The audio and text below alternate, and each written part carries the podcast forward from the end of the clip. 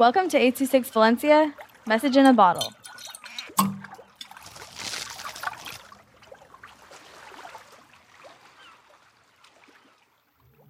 Swerving Up the Mountains by Mia Gill with 826 Valencia.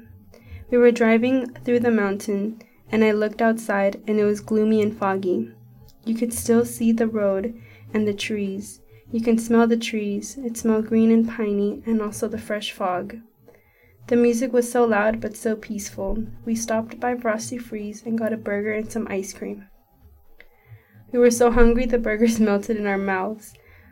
We talked about funny moments about the past and felt like I was reliving those moments. We went back to our little adventure listening to music, soaring up the mountain. We got to the top and the sun was setting behind the mountains. The sky was purple and all you saw were the giant green trees. Just being with my friends in silence is an indescribable feeling of comfort. 826 Valencia is a non-profit organization dedicated to supporting under-researched students with their writing skills and to helping teachers inspire their students to write.